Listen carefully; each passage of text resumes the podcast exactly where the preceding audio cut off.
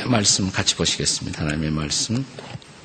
사사기 2장 6절부터 10절 말씀까지 제가 한 절 읽고 다음 절 여러분이 읽으시고 교독하겠습니다. 사사기 2장 6절부터 10절까지가 되겠습니다.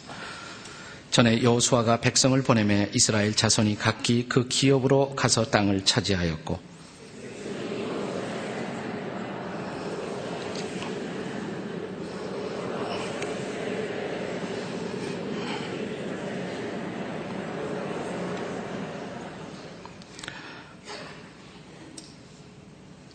여호와 여호와의 종둔의 아들 여호수아가 110세의 죽음에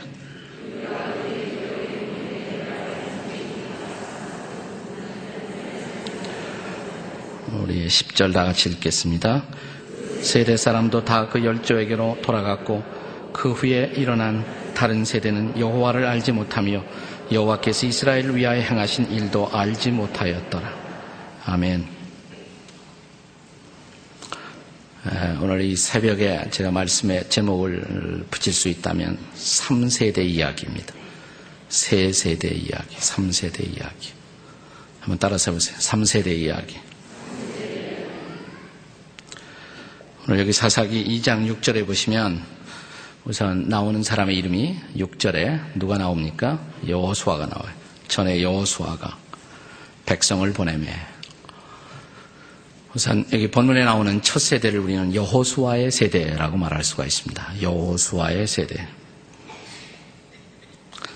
그 다음에 두 번째 세대는 7절에 나오는 세대인데 7절에 잘 보시면 장로들이 등장합니다. 장로들. 보이십니까? 안 보이십니까? 백성이 여호수아에 사는 날 동안과 여호수아 뒤에 생존한 누구라고 그랬어요? 장로들. 장로들의 세대. 두 번째 세대. 장로들의 세대. 이 장로들은 여호수아의 제자들이라고 할 수가 있습니다. 여호수아의 지도를 받으며 또 여호수아와 더불어 동역했던 여호수아의 후배요, 여호수아의 제자였던 어, 지도자들의 세대가 바로 장로들의 세대라고 할 수가 있습니다. 장로들의 세대.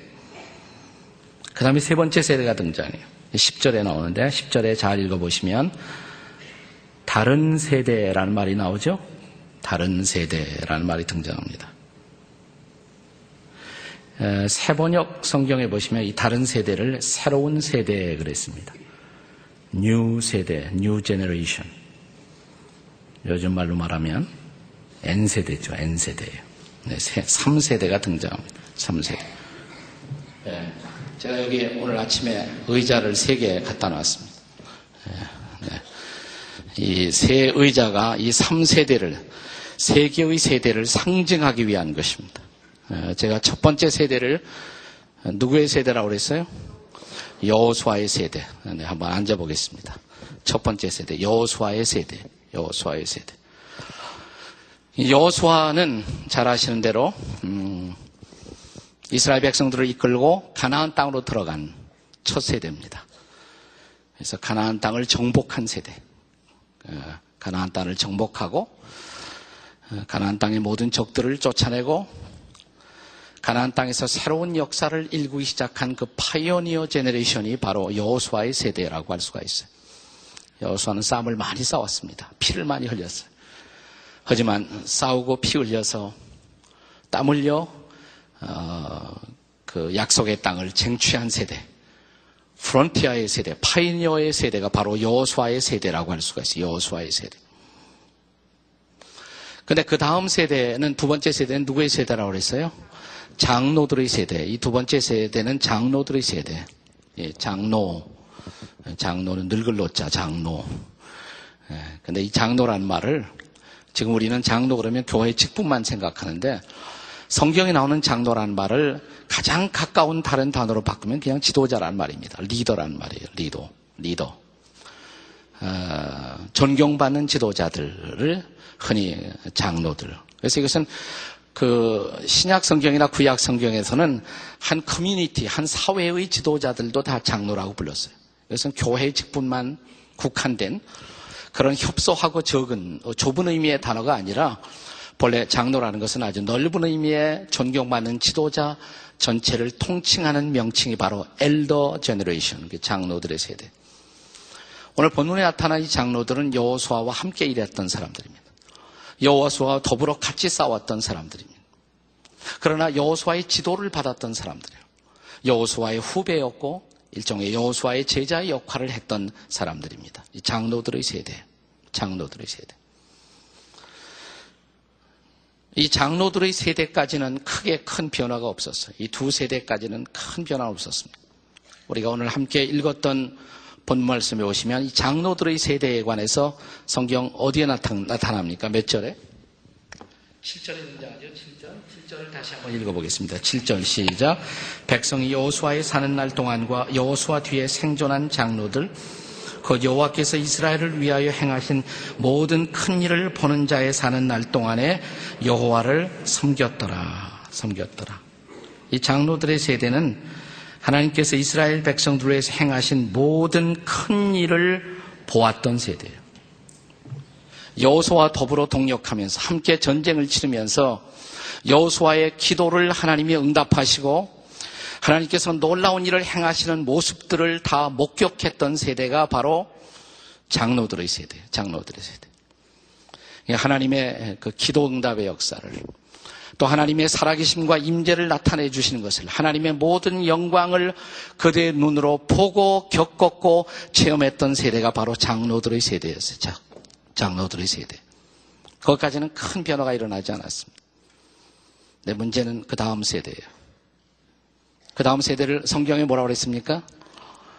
다른 세대. 혹은 세번역에서는 이것을 새로운 세대 그랬어요. 신세대, 새로운 세대, 신세대. 세 세대가 등장해. N세대. 요즘 말로 하면 이 세대를 이게 N세대고 여기가 N세대고 이 가운데를 낀 세대. 여기는 간 세대. 다 간 세대. 자기를 스스로 간 세대라고 생각하는 사람 한번 손 들어보세요. 간 세대. 나는 이미 다 간 것 같다. 솔직히 손 들어봐요. 그냥 간 세대. 괜찮아요. 격려해 드리려고 그러니까. 그래도 가기는 싫어서 별로 손 안 드네, 절대로. 예. 몇분 들으셨어요? 간세대. 간세대, 뭐라 그랬어요? 낀 세대, N세대. 이 세대의 차이점을 누가 이렇게 말하는 소리를 제가 들은 일이 있어요. 문자, 문자, 전화, 문자 탁 받으면 N세대는 즉각적으로 답신을 하죠. 즉각적으로. 그림까지 멋지게 넣어서 딱 합니다. 근데 낀 세대는 문자 딱 받으면 문자를 받고 전화를 걸어요. 그보다 조금 난 사람은 문자로 받고 더듬거리면서 하나하나 찾아갔고 무려 10분에 걸쳐서 회신을 하는 세대. 이게 낀 세대예요. 낀 세대. 나는 낀 세대 같다. 한번 손 들어보세요. 나는 낀 세대 같다. 이 낀 세대가 많이 오셨네. 낀 세대. 네. 간 세대는 문자 받으면 이거 왜 이렇게 삑삑거리는 거야? 이거 도대체? 네. 그게 간 세대라고 그래요. 어떤 사람도 이렇게 설명을 들었어요. 랩 음악을 들으면 랩 음악을 듣자마자 거침없이 따라 사는 세대. 겐 세대예요. 이 낀 세대는 되지도 않으면서 따라 살려고 철양 맞게 애쓰는 세대. 낀 세대. 간 세대는 랩 음악을 들으면 이것도 음악이야? 이것도 도대체 음악이야? 하고서 열, 열받아서 화내는 세대. 네. 요즘 뭐, 그, 세대적인 변화가 일어나면서 여러 가지로, 어, 세대에 따른 풍자적 얘기가 많은데, 또 이 3세대에서 이렇게 얘기하는 걸 들었어요. 각 세대마다 무서워하는 것이 있는데, 이 N세대가 제일 무서워하는 거. 뭐냐?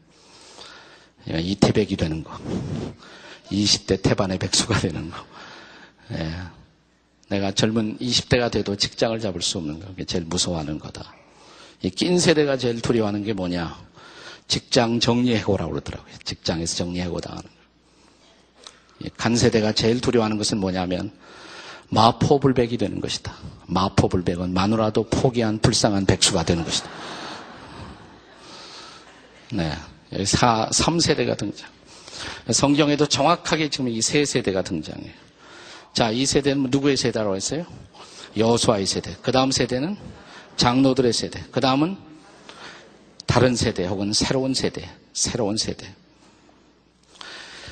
여호수아의 세대와 장로들의 세대까지는 뭐라고 했습니까? 변화가 별로 없었다. 변화가 없었어요. 여호수아가 경험한 하나님을 장로들의 세대도 동일하게 경험했어요. 여호수아가 응답한 기도 응답의 체험을 장로들도 동일하게 기도 응답을 체험했어요. 성령을 체험했고 하나님의 능력을 체험했고 하나님이 함께 하심을 보았고 또 피 흘려 땀 흘려 노력했을 때 그 대가와 결과가 무엇인가를 아는 세대. 두 세대까지는 큰 변화가 없었어요. 근데 결정적으로 문제는 이 다른 세대, 혹은 새로운 세대, 혹은 N세대, 여기 와서 놀라운 변화가 일어났어요. 비극적인 변화가 일어났습니다. 오늘 우리가 함께 읽은 텍스트에 보면 이 비극의 진상을 성경은 이렇게 기록하고 있습니다. 우리 같이 한번 10절을 한번 더 같이 읽어보겠습니다. 10절 다 같이 시작. 그 세대 사람도 다 그 열조에게로 돌아갔고 그 후에 일어난 다른 세대는 여호와를 알지 못하며 여호와께서 이스라엘을 위하여 행하신 일도 알지 못하였더라.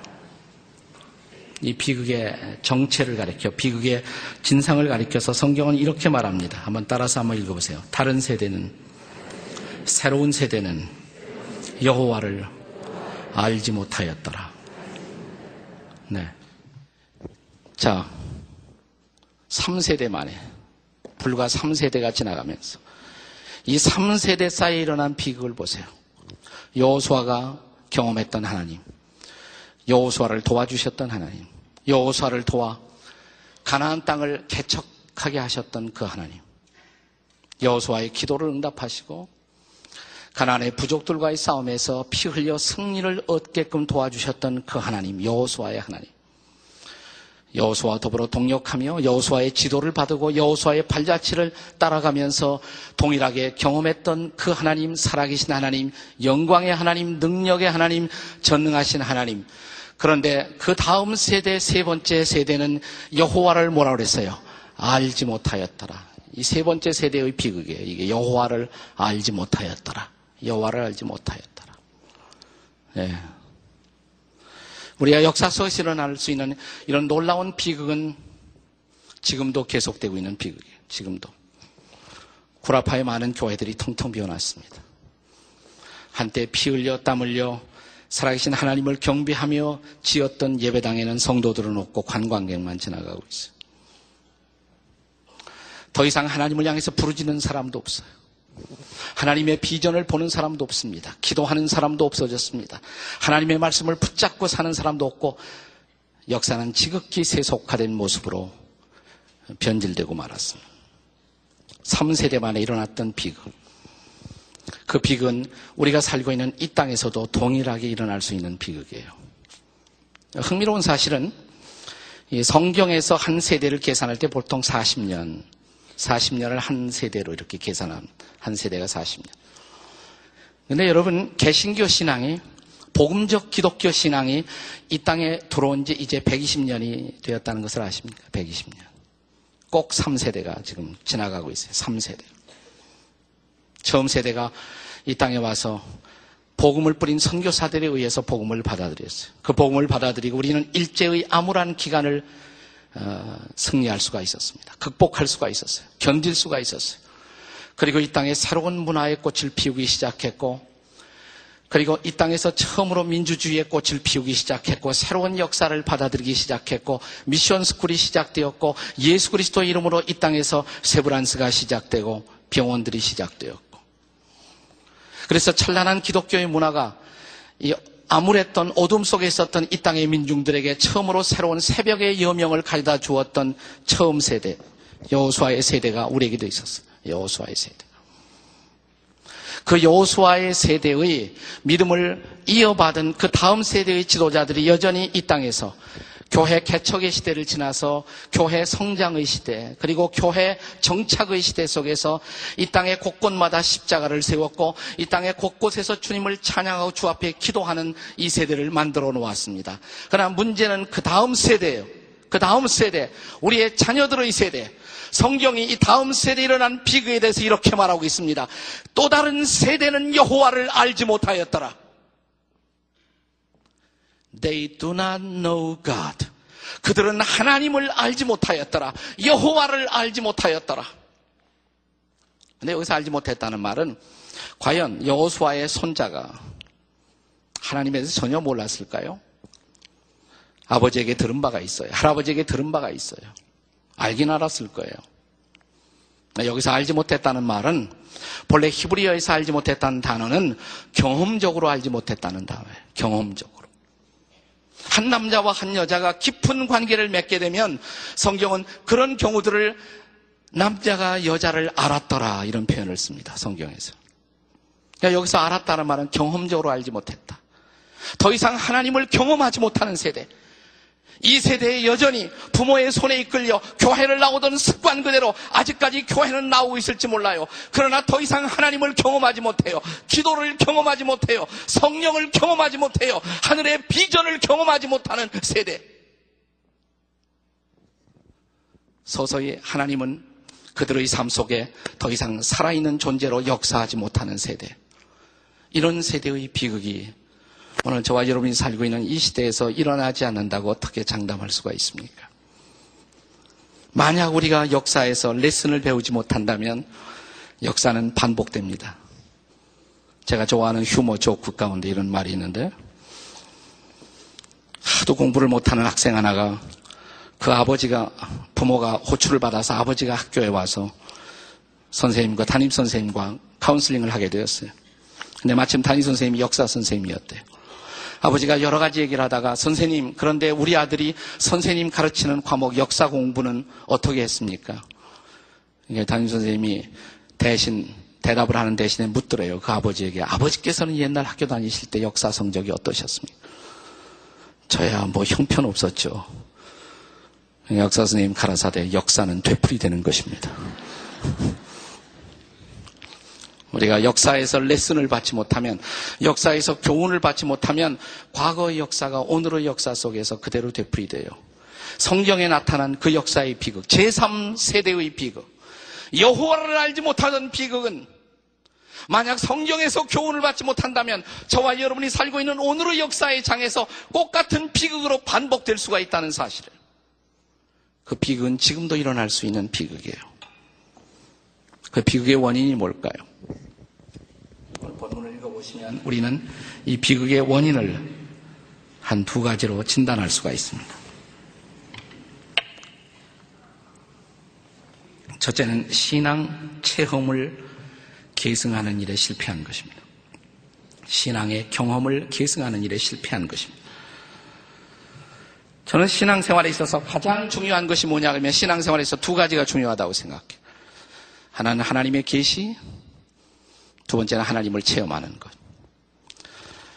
첫째는 하나님이 자신을 계시해야 우리가 하나님을 알 수가 있어요. 하나님이 자신을 계시한 것이 바로 성경 말씀이에요. 말씀. 기독교를 계시의 종교라고 부릅니다. 주께서 우리에게 하나님의 어떤 분이시며 어떤 일을 하셨으며 어떤 일을 지금도 하고 계시는가 또 무엇을 믿어야 하는가 무엇을 붙들어야 하는가 어떻게 살아야 하느냐 하는 것을 계시의 말씀 속에 주셨어요. 기독교를 계시의 종교라고 그래요.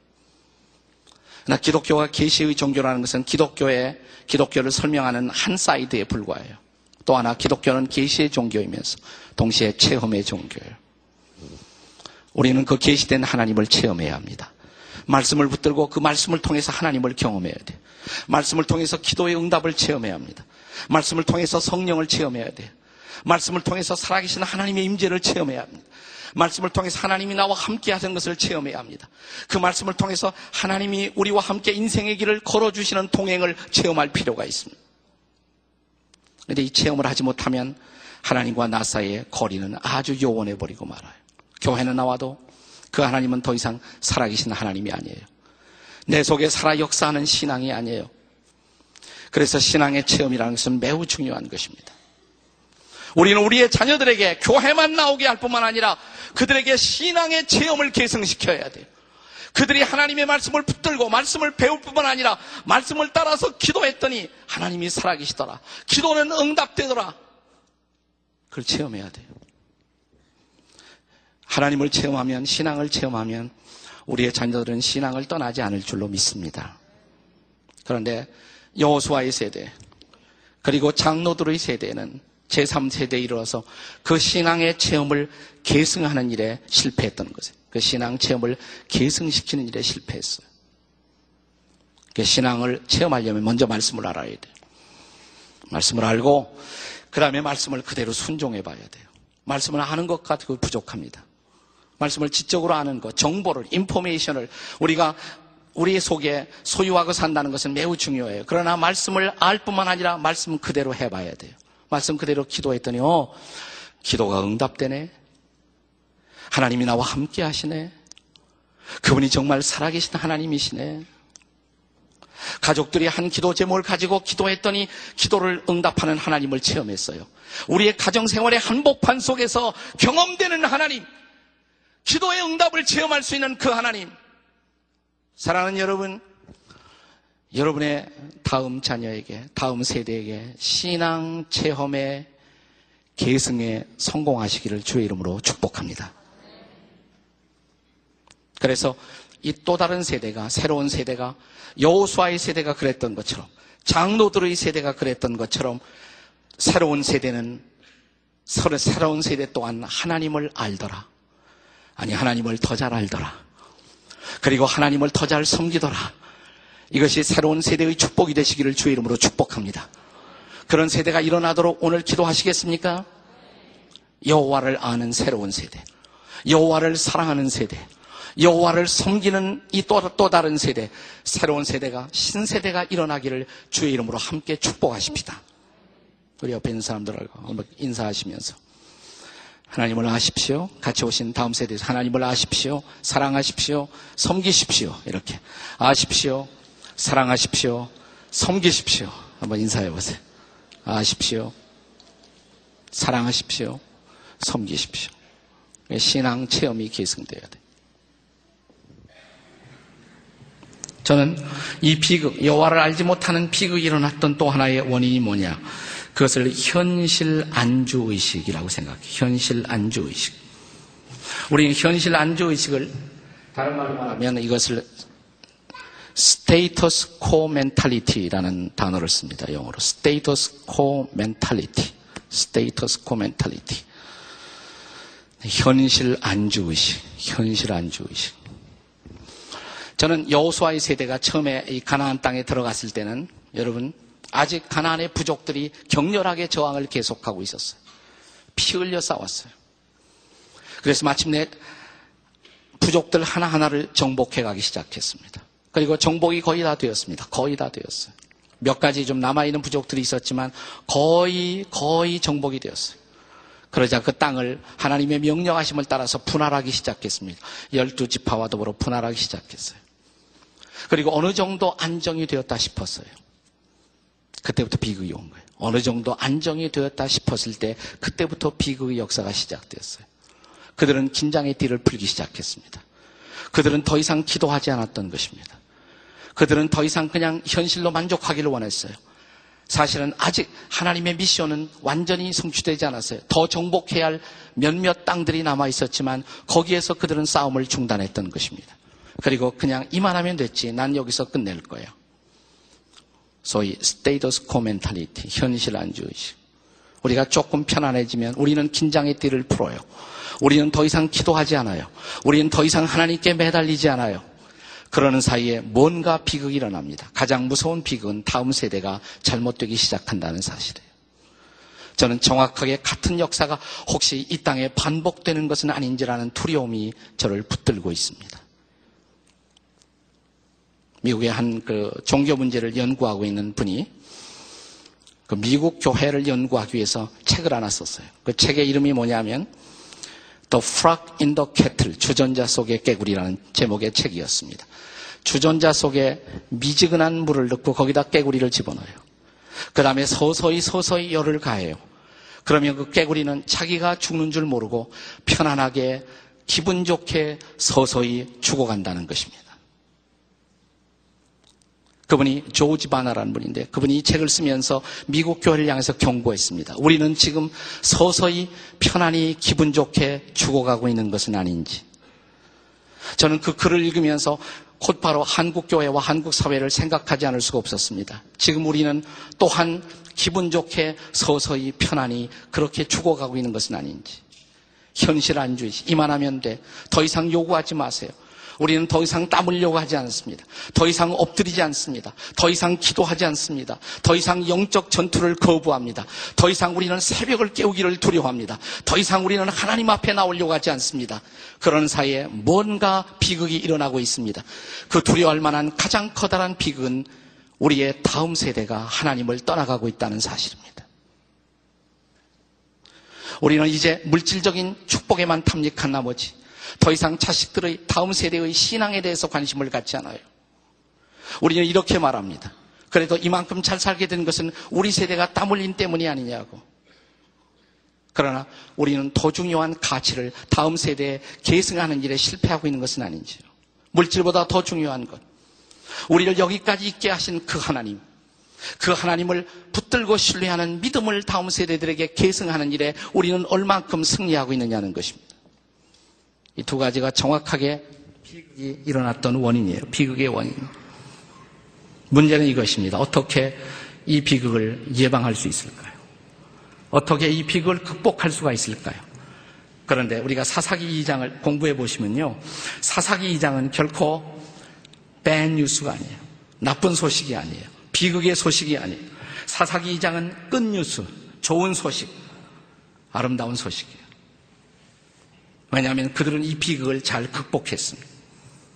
오늘 우리 시대의 비극을, 올 수 있는 이 비극을 예방하고 극복하기 위해서 무엇을 해야 할 것인가? 오늘 본문을 통해서 우리는 교훈을 받고자 하는 것입니다. 첫째는 회개하는 것입니다. 기성세대가 회개해야 합니다. 여호수아의 세대와 장로들의 세대가 먼저 회개해야 합니다. 사사기 2장으로 성경이 끝나지 않을 수 있었던 것, 하나님의 역사가 계속될 수 있었던 것은 다행히 그 시대의 기성세대들이 엎드려 회개하기 시작했어요. 저는 우리 시대의 기성세대들이 먼저 회개해야 한다고 생각합니다.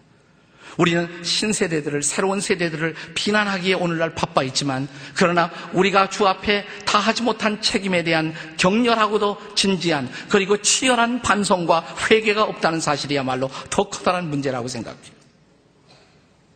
그런데 사사시대 2장을 보시면 그 시대의 장로들의 세대가 회개하기 시작했어요. 자, 우리가 사사기 2장 2절을 보시면 하나님이 먼저 천사를 보내서 그들에게 메시지를 증거했습니다.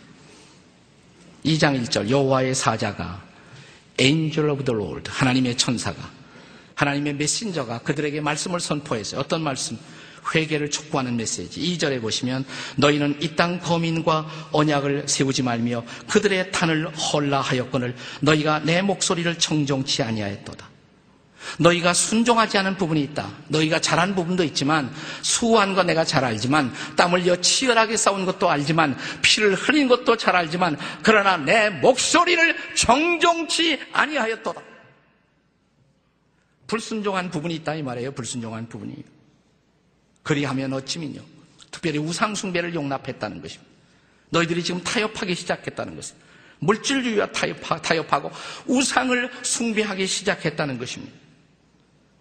자, 4절에 보시면 여호와의 사자가 이스라엘 모든 자손에게 이 말씀을 이름해 자, 백성들의 응답입니다. 백성이 소리 높여 뭐 했다고요? 울었다고 그랬어요. 운지라. 5절 그러므로 그곳 이름을 이름하여 복힘이라 하더라. 복힘. 복힘이란 말은 히브리어로 우는 자란 뜻이에요. 위플, 우는 자, 통곡하는 자. 하나님이 이 비극이 이 비극이 그 역사의 장을 마지막 최악의 벼랑 끝으로 몰고 가지 않기 위해서 그들이 비극을 넘어설 수 있게끔 하기 위해서 하나님의 메신저를 사자를 보내서 회개를 촉구했을 때 하나님의 말씀을 들은 그 당시에 이스라엘 백성들이 진지하게 말씀을 듣고 회개하기 시작했어요. 눈물을 흘리며 울면서 그들은 주 앞에 엎드려 회개하기 시작했습니다.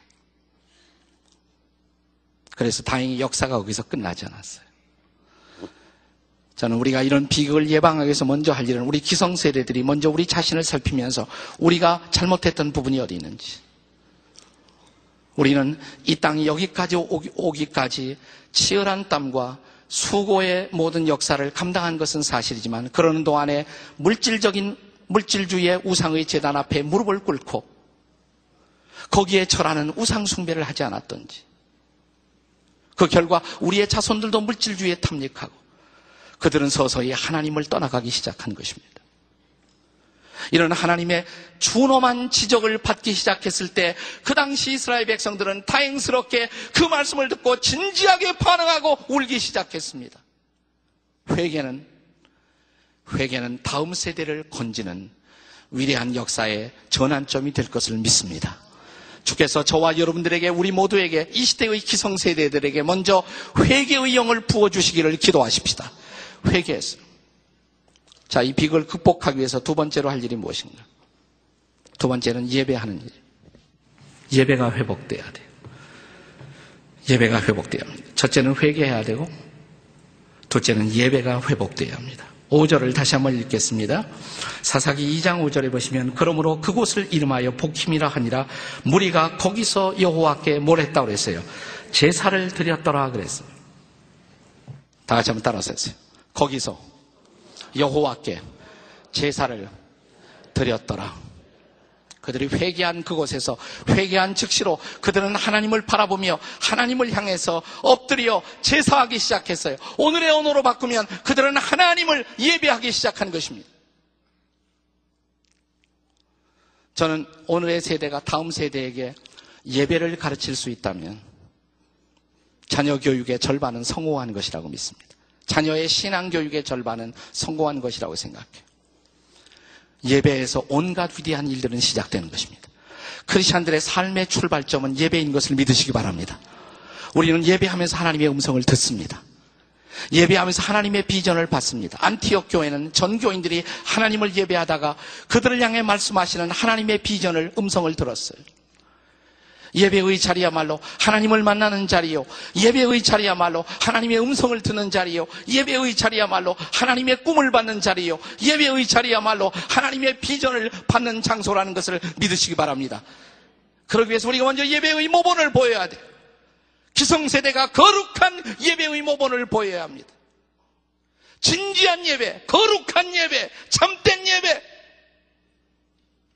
하나님을 향한 경건한 자세로 주 앞에 엎드려 우리가 예배를 시작한다면 우리의 자녀들을 엎드려 하나님을 예배하기 시작할 것입니다.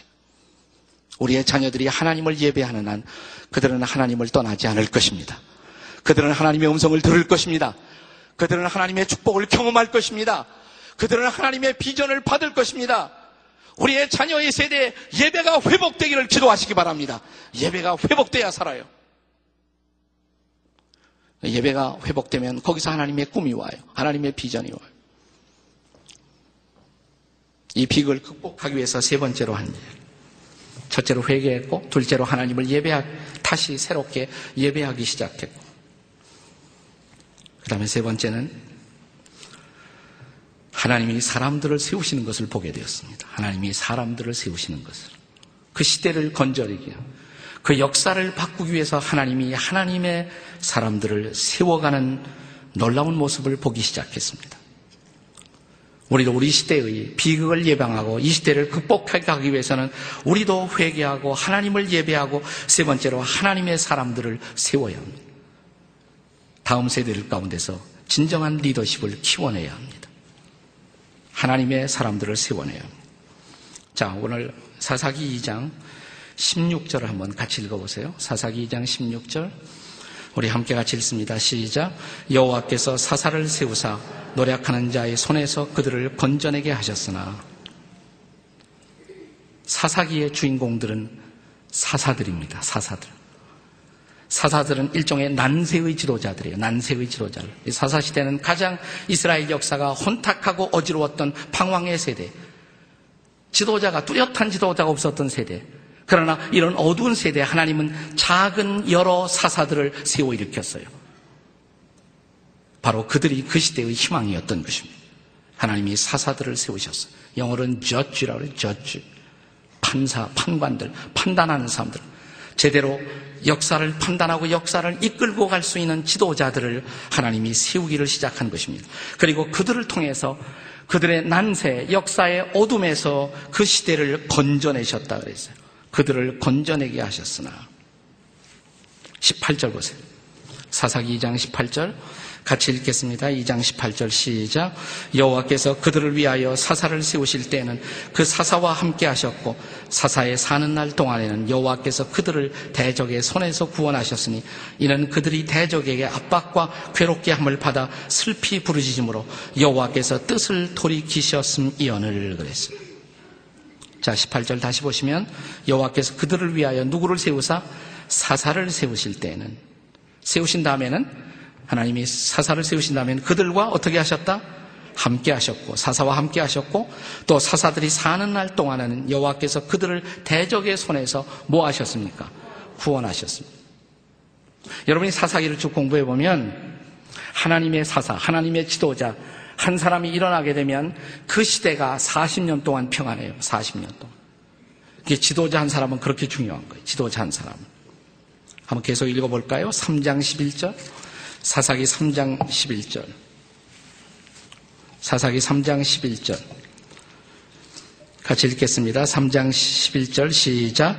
그 땅이 태평한 지 40년에 그나스의 아들 온니엘이 죽었더라.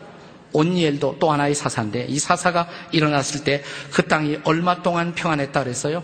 40년 동안. 이 40년이 한 세대라고 그랬죠. 한 세대. 한 사람의 지도자는 한 세대를 책임질 수가 있어요. 그게 한 세대가 평안했어요. 한번 계속 읽어보세요. 5장 31절. 5장 31절. 5장에는 드보라는 여자, 여자 사사가 나와. 여자 사사. 왜 여자 사사가 나왔을까요? 하나님은 여자도 쓰신다. 여성 지도자 쓰신다는 확신을 우리에게 주시기 위해서. 놀라우신 하나님이에요. 그 시대, 그 옛날 여성들이 평균적으로 대우를 받던 그 시대에 여성 사사를 세우셨다는 놀라운 사실. 여성들은 하나님께 감사하시기 바랍니다. 한 세 사람쯤만 감사하는 것 같아요. 네, 5장 31절 한번 다 같이 읽어보세요. 5장 31절 시작 여호와여 주의 대적은 다 이와 같이 망하게 하시고 주를 사랑하는 자는 해가 힘있게 도둠같게 하시옵소서 하니라 그 땅이 40년 동안 태평하였더라. 사사의 기도예요. 예, 사사의 기도. 한번 이 놀라운 기도 한번 따라서 하세요. 주를 사랑하는 자는 해가 힘있게 도둠같게 하시옵소서. 그러니까 주를 사랑하는 사람들이 해가 돋아나듯 여명의 해처럼 일어나게 하시옵소서 이 말이죠. 그랬더니 그 땅이 얼마 동안 그랬어요? 40년 동안 또 태평하였더라 그랬어요. 하나만 더 볼까요? 사사기 8장 보세요. 8장. 8장에는 유명한 기도원이라는 이름을 가진 사사가 나오죠. 6장, 아, 8장, 사사기 8장 28절입니다. 사사기 8장 28절. 사사기 8장 28절. 우리 다 같이 읽겠습니다. 8장 28절 시작. 미디안이 이스라엘 자손 앞에 복종하여 다시는 그 머리를 들지 못하였으므로 기도원에 사는 날 동안 40년에 그 땅이 태평하였더라. 기드원이 사는 날 동안 얼마 동안 그랬어? 40년 동안 그 땅이 평안하였더라. 저는 우리 시대에 정말 하나님을 경외하고 백성들을 사랑하고 그리고 한 시대를 책임질 수 있는 그런 하나님의 놀라운 리더십이 리더가 한 사람만 태어나도 이 땅이 평안할 수 있다고 생각해요. 그런 지도자가 일어날 수 있도록 여러분 기도하지 않겠습니까? 그런 지도자가 여러분의 가정에서 일어나도록 기도하지 않으시겠습니까? 여러분의 자녀들이 이 시대의 사사가 되도록 기도하지 않으시겠습니까? 하나님, 우리의 자녀들 가운데서 다음 세대 가운데서 이 역사와 이 시대를 책임질 수 있는 우리 시대의 사사들이 일어나게 도와주시옵소서. 저 돋아나는 해처럼 솟아나는 여명처럼 어둠을 물러가게 하는 힘 있는 해가 도둠같이 하나님 이 시대의 뼈아픈 역사, 고난의 역사, 상처받은 역사를 책임질 수 있는 하나님의 사사들이 아버지 하나님 다음 세대 가운데서 우리의 자녀들 가운데서 그런 세대가 일어나게 도와주시옵소서. 우리의 자녀를 이 시대의 사사가 되게 하시옵소서. 여러분 이 성경 말씀을 이렇게 읽어보세요. 여러분 자녀들의 이름을 넣어서 여러분의 자녀들의 이름을 넣어서 내 자녀가 사는 동안 그 땅이 40년 동안 평안하였더라.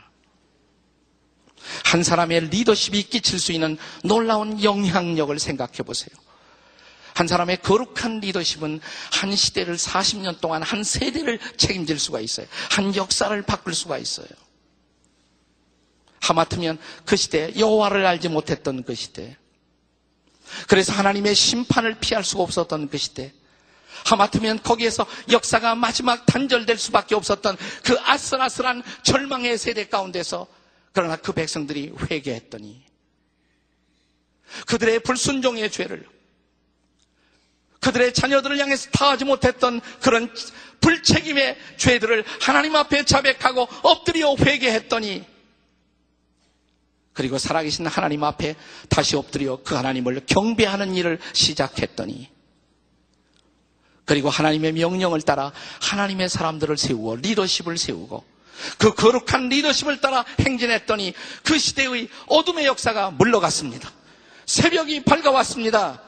역사는 새롭게 고침을 받았습니다. 치유될 수가 있었습니다. 여기 다음 세대를 향한 하나님의 간곡한 부탁이 있습니다. 다음 세대를 향한 책임. 아버지 하나님, 우리 기성세대가 먼저 회개하게 하시고, 다시 한번 우리 자녀들을 향해서, 다음 세대를 향해서 예배의 모본을 보일 수 있도록 도와주시옵소서. 우리가 예배하면 자녀들도 예배해요. 우리가 정직하면 자녀들도 정직할 수가 있어요. 우리가 기도하면 자녀들도 기도할 수가 있어요. 우리가 하나님의 말씀을 붙들면 그들도 하나님의 말씀을 붙들 것입니다. 말씀의 가치관을 붙들면 우리의 자녀들도 가치관을 붙들어요. 우리 기성세대가 이 땅을 여기까지 올 수 있도록 일으켜 세운 것은 사실이지만 그동안에 우리는 죄악과 더불어 많은 타협을 했습니다. 그리고 물질주의 우상 앞에 굴복하는 모습들을 보였습니다. 우리의 자녀들은 그 모습을 따라 그들도 물질을 따라 숭배하기 시작하고 하나님을 떠나가기 시작한 것입니다. 우리의 책임입니다. 저의 책임입니다. 기성세대가 먼저 회개해야 합니다. 엎드려 회개하고 엎드려 자백하고 엎드려 하나님의 용서를 빌고 그리고 이제부터라도 순종을 결단하고 이제부터 예배의 모본을 보이고 이제부터 거룩하신 하나님의 가치관을 붙들고 살기 시작하면 하나님은 이 세대를 긍휼히 여기시고 우리의 다음 세대 가운데서 온예를 그리고 기도원 같은 하나님의 사람들을 하나님의 리더십을 하나님의 사사들을 우리의 자녀들 가운데 다음 세대 가운데 일으켜 주실 줄 믿습니다. 해가 돋아나듯 어둠을 물러가게 하는 하나님의 리더십을 하나님의 사사들을 새로운 리더십을 이 땅에 일으켜 주시옵소서. 오늘 우리가 이 제목을 위해서 기도할 수 있기를 바랍니다. 기도하시겠습니다.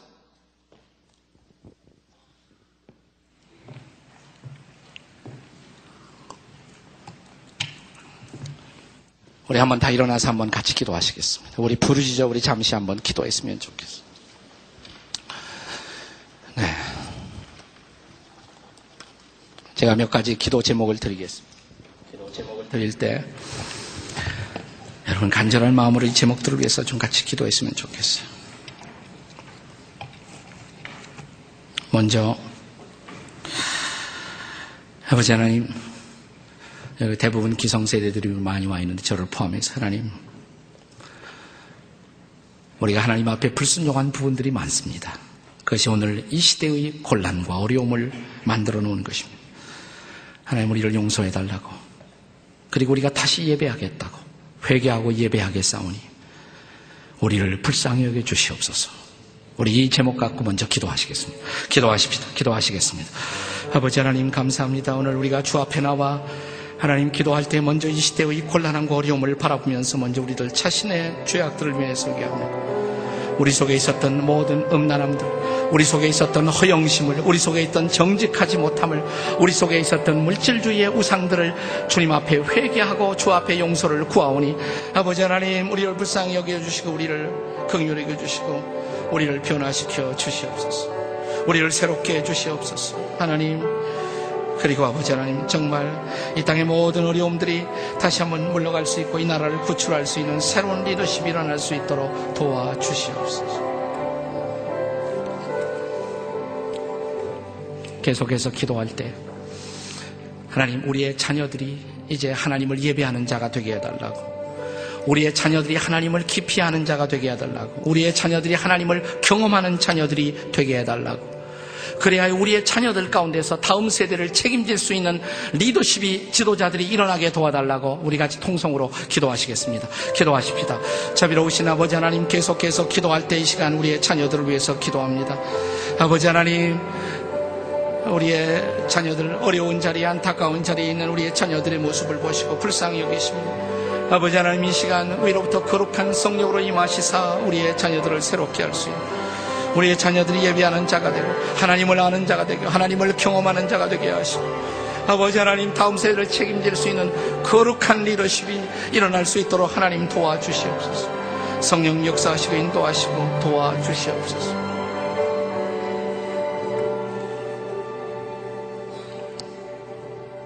특별히 기성세대와 신세대 사이에 이 땅에 많은 정신적인 갈등이 있습니다. 이데올로기의 갈등이 있고 문제를 보는 시각의 갈등들이 있습니다. 신구 세대 사이에 이런 세대 간의 갈등들이 믿음으로 극복되고 다시 한번 우리가 우리의 민족을 주 앞에 올려 드릴 수 있도록 우리의 상처를 치유해 주시고 우리의 세대를 하나 되게 하시고 가정의 평화가 돌아오게 해달라고 우리 다 같이 통성으로 기도하시겠습니다. 기도하십시다. 자비로우신 아버지 하나님 이 시간 특별히 기도할 때 우리의 마음속에 있는 모든 안타까운 마음속에 기도의 제목들이 있지만 먼저 신구 세대 사이의 갈등들을 치유해 주시고 상처를 치유하시며 우리의 가정에 평화가 올 수 있도록 도와주시기를 도와주시기를 기도하고 오 아버지 하나님 성령으로 역사하시고 주의 은혜로 함께 하시고 이 시간 주의 거룩한 은혜와 사랑이 온전히 우리의 자녀들의 삶 속에 마음 속에 일어날 수 있도록 도와주시기를 원하고 기도합니다. 오 아버지 도와주시옵소서 인도해 주시옵소서 역사해 주시옵소서 특별히 이 시간은 우리의 젊은 세대들 가운데서 우리 민족과 교회를 또 우리의 각계각층을 이끌어갈 수 있는 어, 거룩한 리더십이 준비되게 해달라고 훌륭한 지도자들이 준비되게 해달라고 일어나게 해달라고 다음 세대의 리더십을 위해서 우리 집중적으로 함께 기도하시겠습니다. 기도하십시다. 아버지 하나님 이 시간에 기도할 때 하나님 우리 민족을 이끌어갈 수 있는 각계각층을 이끌어갈 수 있는 나라를 이끌어갈 수 있는 교회를 이끌어갈 수 있는 세대를 이끌어갈 수 있는 위대한 지도자들이 일어날 수 있도록 도와주시기를 원하고 기도합니다. 오 아버지 하나님 성령의 역사하시오 주의 권능으로 함께 하시오 이 시간 성령의 거룩한 권능과 능력이 함께 하시기를 원하고 기도합니다. 오 아버지 하나님 도와주시고 인도하시고 역사하셔서 하나님의 거룩한 기름을 부어주신 우리 민족이 새로워지도록 도와주시고 역사해 주시옵소서. 인도해 주시옵소서. 함께 주시옵소서. 성령으로 역사하시고 우리를 새롭게 해 주시옵소서.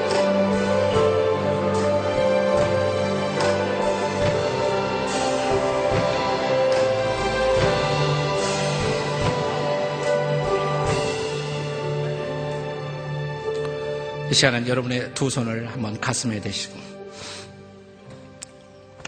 또 가족들이 함께 오신 분은 가족들의 손을 대신 잡으시고 가족들이 같이 오신 분은 가족 손을 잡으시고요. 혼자 오신 분들은 자기 가슴에 손을 대시고 가족들이 함께 오신 분은 가족들의 손을 잡고